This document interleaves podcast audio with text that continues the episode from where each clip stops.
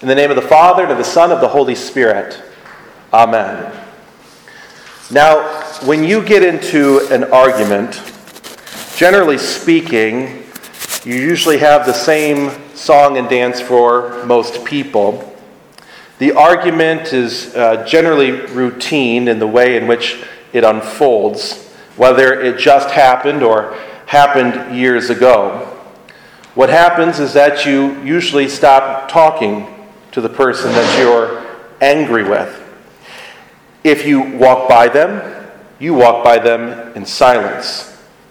If you're forced to be around them, you, of course, ignore them. And this can go on for days and weeks, months, years, even generations will pass with anger and loathing for others in our hearts.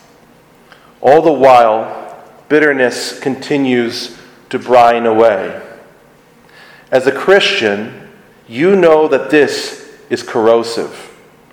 You know it's corrosive, this is the corrosive nature of a sinful, fallen person, and that it's not good for you, and you can feel it. That bitterness has made brittle your whole attitude. Your speech is sharp, your eyes are beaded against the one who had hurt you, and you exist as though they do not.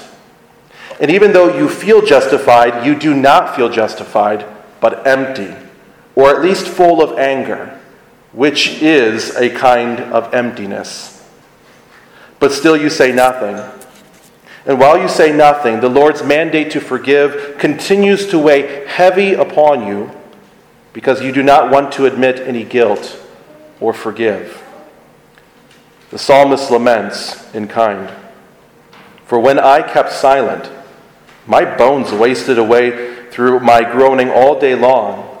For day and night your hand, Lord, was heavy upon me. My strength was dried up as by the heat of summer. The common condition of man is to be swept up in the silence of sin. But our God did not speak the world into existence, for it now to return to a corrupted, deep void of nothingness, and to now be corrupted into silence. The Lord has created us to love Him as He loves us, and we in turn to love one another as God so loved the world. But the psalmist writes about what we all know all too well. Sinners do not want to speak to each other when they feel wronged. They do not want to break the silence. To break the silence is a kind of admission of guilt which we do not want to admit. And the unspoken rule is that whoever speaks first is, of course, the guilty one. It's like when a dog rolls over and bares his chest to the alpha dog, showing his submission to him. That's not what we want. We want to win our arguments, not cower. Who willfully puts their leash into the hand of their enemies? Who would do such a thing? So, although we are weak, we go about as tiny dogs with big barks, hoping that the lie that we're living doesn't catch up to us. But time, we quickly learn, doesn't heal all wounds. And God is unimpressed, for neither we nor our neighbor are healed by this pride. Instead, our silence only helps to exaggerate the conflict when a, click, when a quick word of confession and forgiveness is all that is necessary to be unburdened. O Lord, help us to pray this petition Forgive us our trespasses as we forgive those who trespass against us. For blessed is the one whose transgression is forgiven, whose sin is covered. Blessed is the man against whom the Lord counts no iniquity, and in whose spirit there is no deceit. For you do not want the Father to look at your sins or to deny your prayer because of them. But pride over time is a recipe for this kind of disaster. While forgiveness, forgiveness is always a present gift Forgiveness is always a wonderful possession. Forgiveness is always a wonderful blessing from the Lord. But God is just, and He must punish sin, since He is good and perfect. God punishes what violates His nature of absolute goodness and truth. Sinners cannot help but to violate God's nature. So, for our sake, for the world's sake, the Father sent His Son. He sent Jesus Christ to be our covering, to cover our sin and our sinful ways. And many of you, maybe all of you, know the story well. All the world's sins are laid upon this one, are laid upon Jesus at the cross, His cross, that our transgressions be forgiven, so that we can say, with blessed lips that all our sins are covered by the blood of Jesus. And where this covering is rejected, then upon that person is all God's wrath for sin laid, though that is not God's desire for you or anyone. But where Christ's covering for sin remains, there does God's forgiveness remain and abide in him. Now consider who it is that gives us this prayer to pray, who it is that gives us this petition on forgiveness to pray.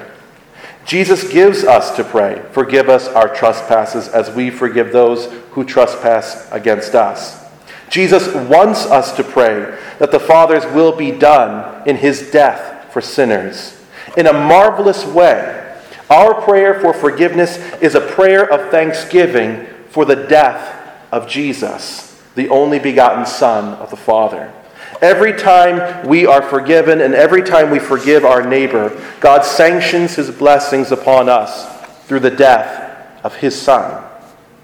And the blessing is not riches or fame or any sort of thing, but the blessing is the gift. The blessing is forgiveness. It is our sins being covered, our iniquities not being counted against us it is the spirit of an honest faith that trusts in God's mercy. It is the gift of His divine grace. No one is guiltless. No one deserves anything but condemnation. But God has turned our hearts toward Him to confess our unworthiness.